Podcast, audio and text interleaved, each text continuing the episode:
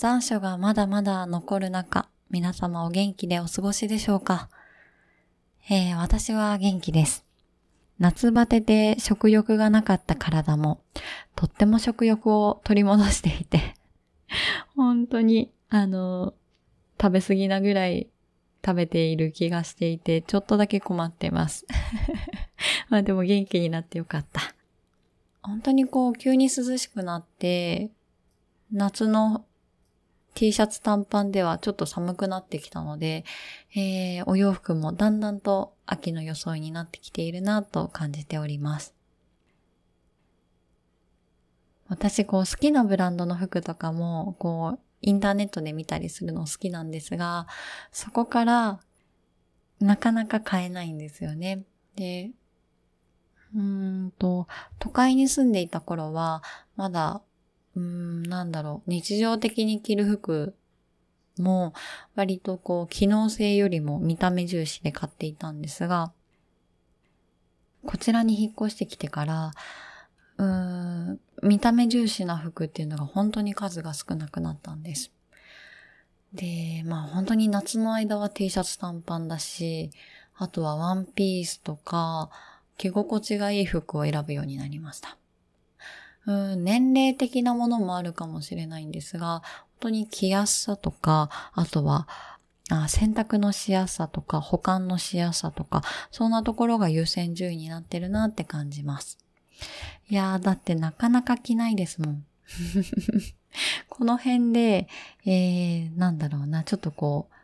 綺麗な服を着てると、今日どこにお出かけなのって本当おばあちゃんたちに話しかけられちゃうのでティーピーオー って大事ですね。えー、さてさて今日のテーマですが、えー、今日は日常と新しい物事の取り入れ方、そんなお話ができたらなと思っております。えー、私が実はあのー、このしがつから、えー、少し英語の勉強を始めていて、えー、まあ全然なんですよ。全然。英語力は全然低いんですけど、まあ、その中で、えー、自分なりにできること、できないこと、えー、それを模索しながら、えー、日常に取り入れてること、そんなお話ができたらいいなと思っております。えー、これから何か始められる方、えー、私みたいに新しいことを取り入れるのが苦手な方、そんな方におすすめの回になるかなと思うので、ぜひ聞いていただけたら嬉しいです。えー、それでは今日も始めていきます。本と学びと私の時間。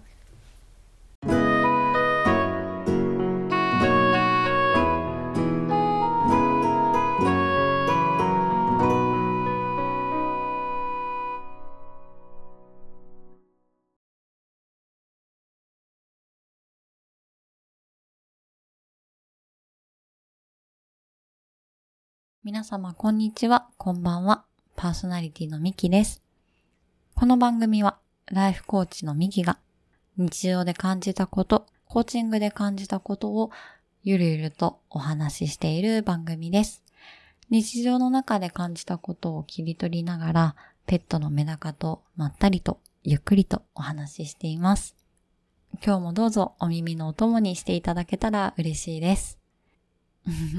えー、さて今日のお話ですが、えー、私この春から英語の勉強を始めたんですね。と言っても、えー、以前から英語の勉強はしてました。うーん、ちょっと興味はありながらもなかなか続けられなくて、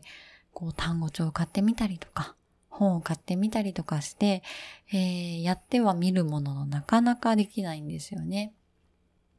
で、英語があの得意な友達に海外のドラマや映画見たらいいよって言われるんですけど、なかなか見れなくって、で、幼少期はディズニーの映画とかも見てた記憶はあるんですけど、なかなかこうにじゅう代から映画っていうものに触れてきてなくって、そう、私のディズニー映画はアラジンで止まってます古いだろうな、もうめちゃくちゃ古い気がする。もう最近の全然タイトルでさえも言えなくって、あと他のその海外映画とか海外ドラマもなかなか見れないんですよね。多分本当に興味がふと湧かなくて、見ては見るものの、なかなか集中して見れない日々でございます。そう、なかなかね、難しいんです。ただ、まあ、春から、まあ、英語を勉強しだしたっていうのが、うーん、仕事の方で、まあ、英語をちょっと使う機会があったりして、読んだり書いたり、えー、喋ったり、まあ、そんなところで、まあ、日常的に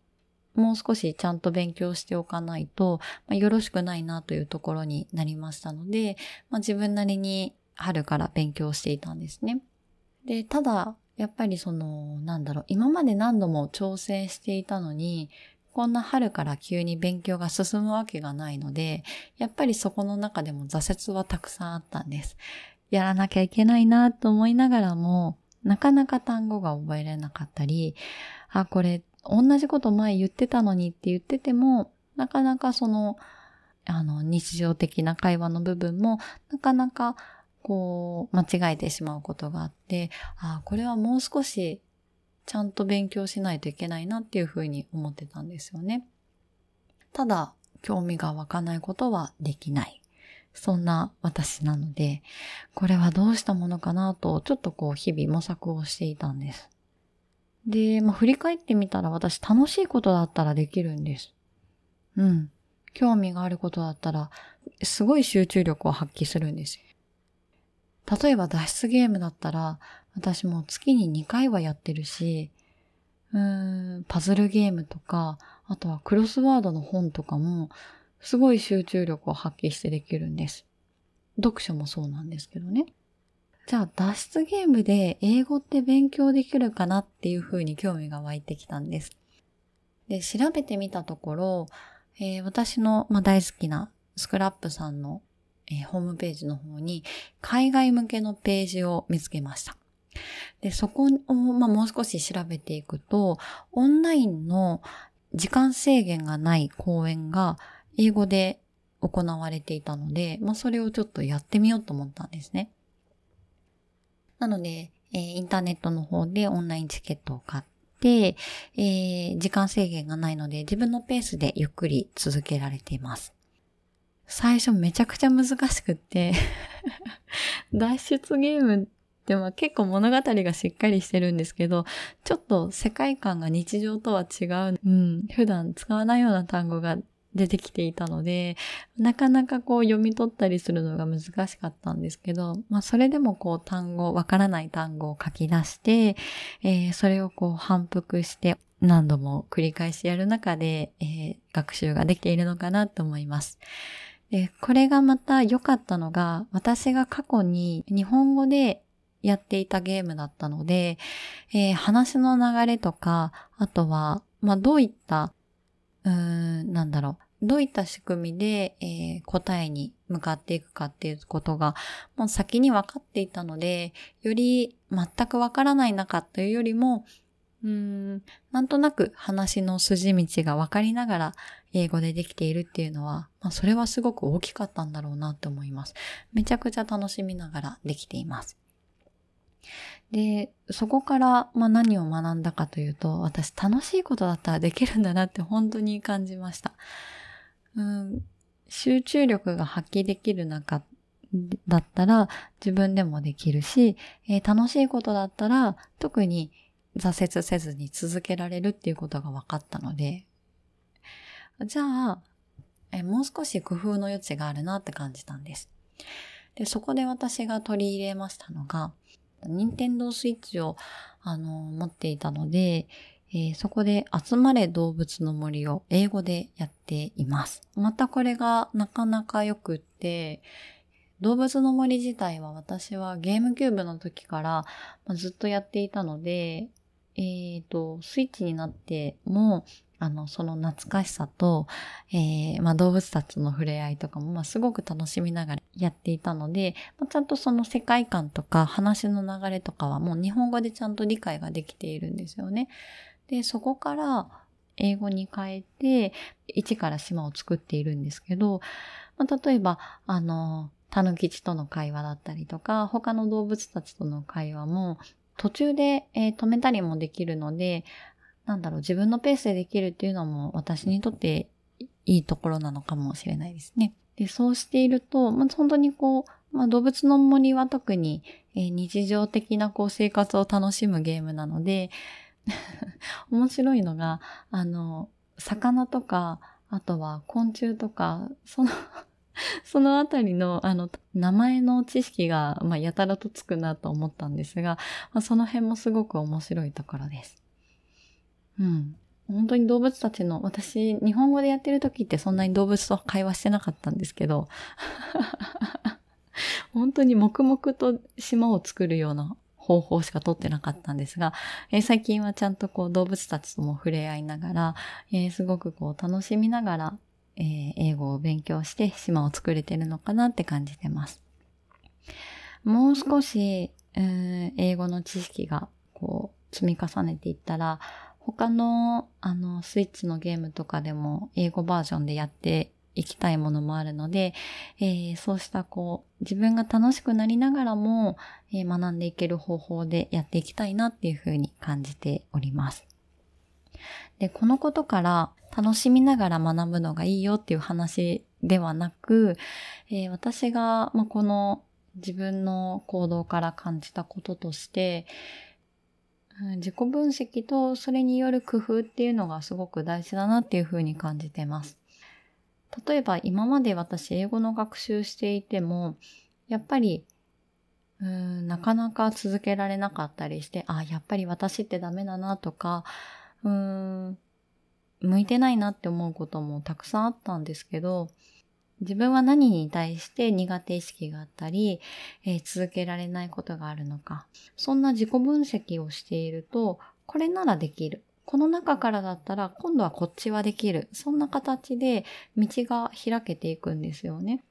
そうした先に楽しさが私の中ではあったんだなっていうふうに感じてます。なので、この自己分析っていうのがやっぱり大事で、何か学ぶとき以外でもすごく活かせるなっていうふうに感じました。この番組でもお話ししたことがある気がするんですけど、私片付け本当に苦手なんです。本当に苦手で、洗濯物も畳んだら畳んだ状態で何日か置いてしまったりとか、よくないでしょ。あとはこう机、低い机と座椅子にしていると、その周りに物を置いてしまって、本当に片付けられなかったんですけど、それもなんで片付けられないかなっていうのを考えていった先に、えー、ハンガーで干したらそのままハンガーでしまうとか、もう低い机と座椅子はもう手放して、高い机と椅子にして、ちゃんと座れる状態にすれば、床にも物が溢れないとか、まあ、そもそもで収納スペースを少なくしてしまえば物が少なくなるとか、自分がどんなことが苦手かっていうことが分かっているとすごく生きやすくなっている気がするんですよね。なんだかそれをこう改めて今回学習しながらも感じました。うん、面白いですよね。これって本当にこう、まあ、仕事でも本当活かせる方法だと思うし、壁にぶつかったとしても多分できることを本当に私模索できるなっていう風に感じたので、ちょっと今回はいい学びになった気がしています。えー、動物の森は本当楽しくやっているので、もし、えー、されている方がいらっしゃったら、ちょっとまだ島自体が作れてないので、あのー、もう少し進んだら、ぜひぜひあの、一緒に遊べたらなと思っております。えー、楽しく続けていきたいですね。なかなかこう、大人になってからって、新しい物事を学んだりとか、なんだろう、新しいことに挑戦したりって結構難しかったり、うん、諦めもほんと早くなっていくような気がするんですけど、そこから学んで次に活かすっていう方法はどんなことでもあの活かせるのかなっていうふうに感じました。えー、ぜひ、えー、これから私みたいにあの集中力が続かない方とかこれから新しく何か挑戦してみたいなって思う方に、えー、ぜひおすすめな方法かなと感じてます。えー、まあ、何かの参考になれば嬉しいです。えー、それでは番組は後半へ進んでいきます。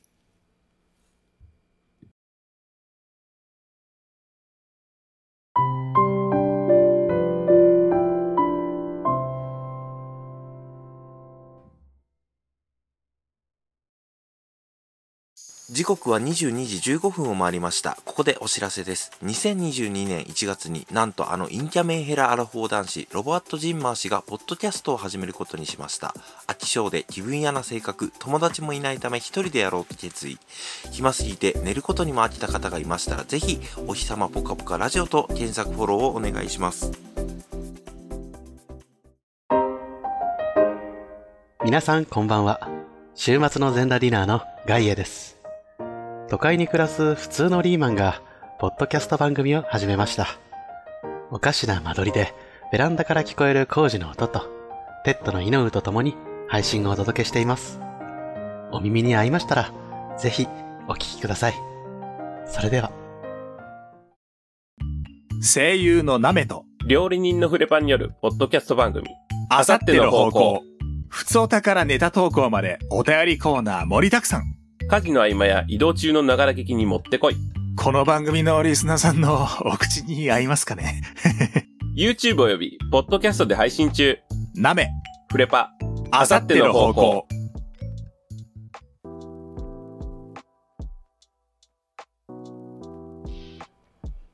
えー、この間私脱出ゲームの本を買ったんですよ。これはスクラップさんのあのリアル脱出ゲーム過去問題集というものなんですが、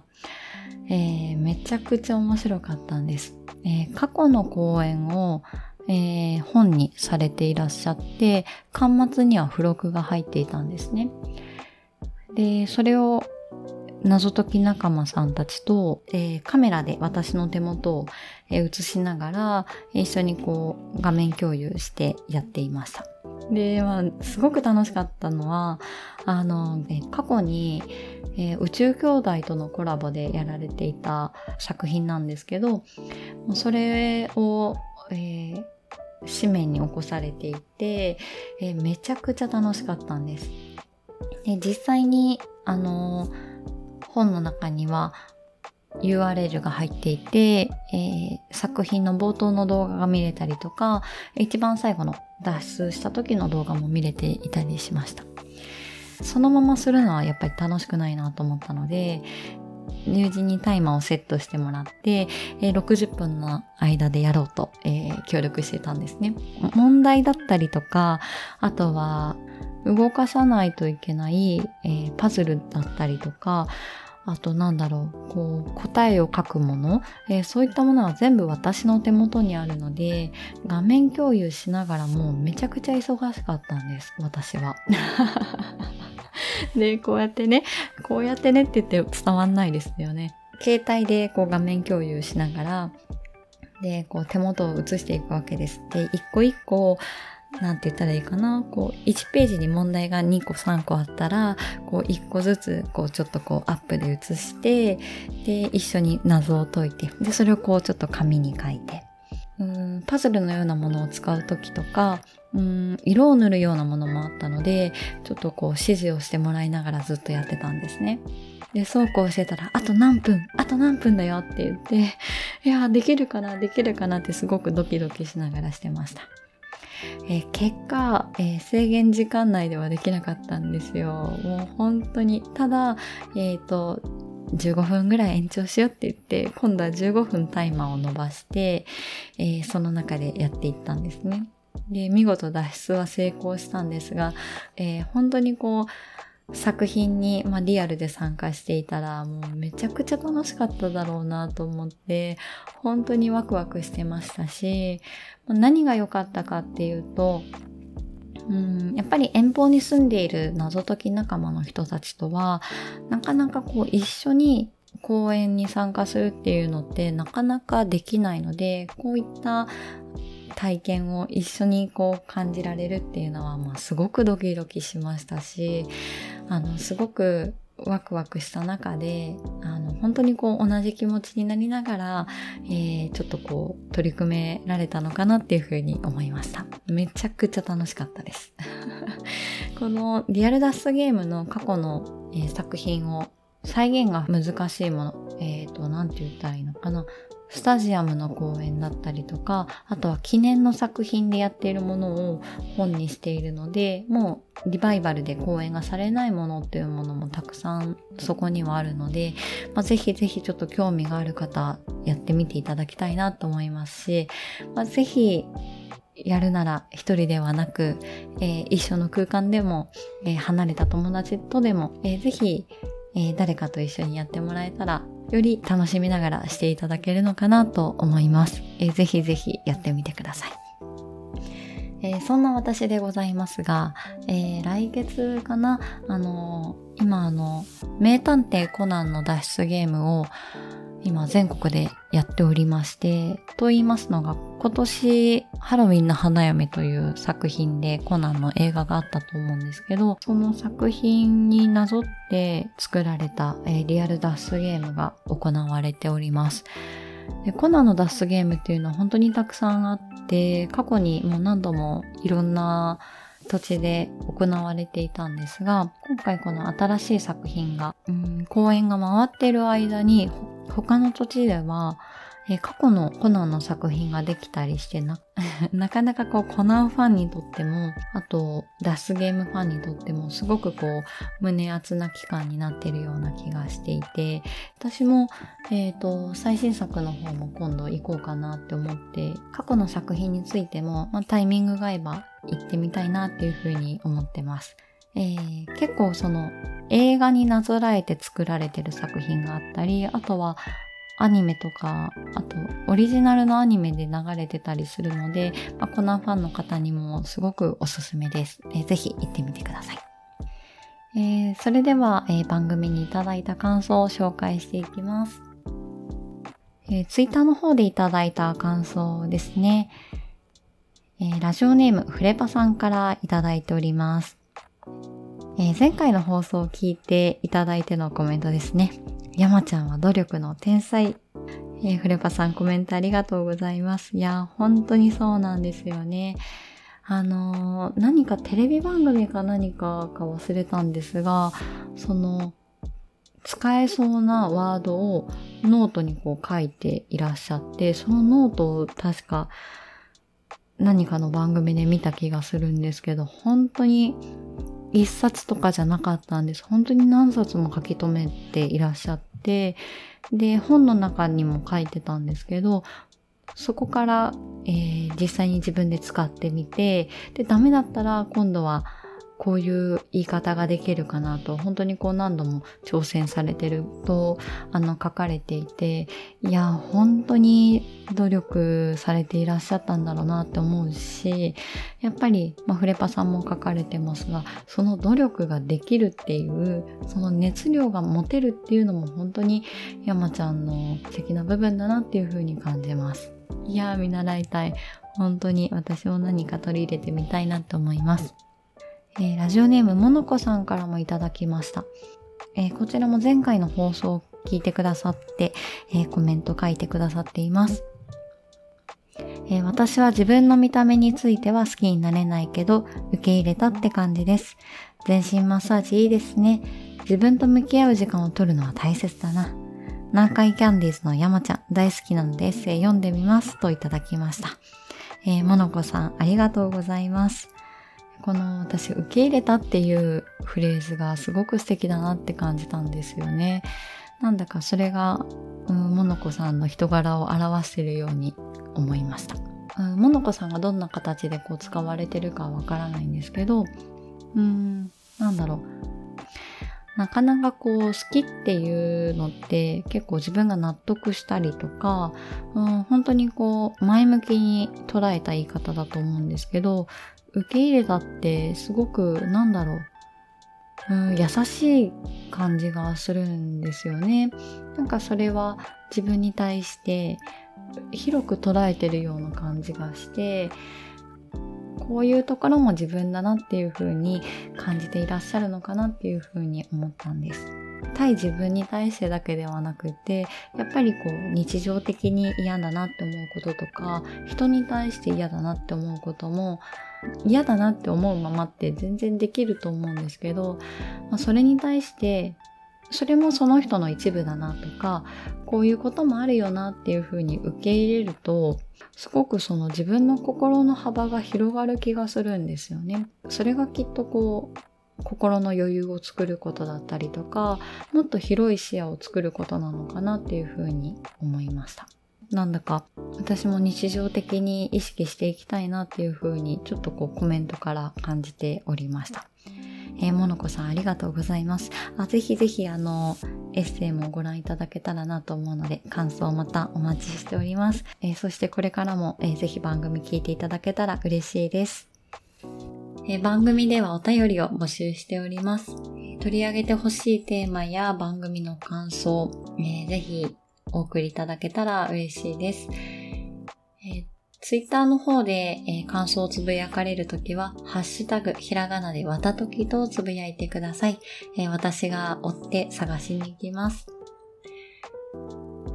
専用フォームはリトリンクの方に、えー、専用フォームを設けておりますので、えー、そちらからぜひ、えー、お送りいただけますととってもとっても喜びます、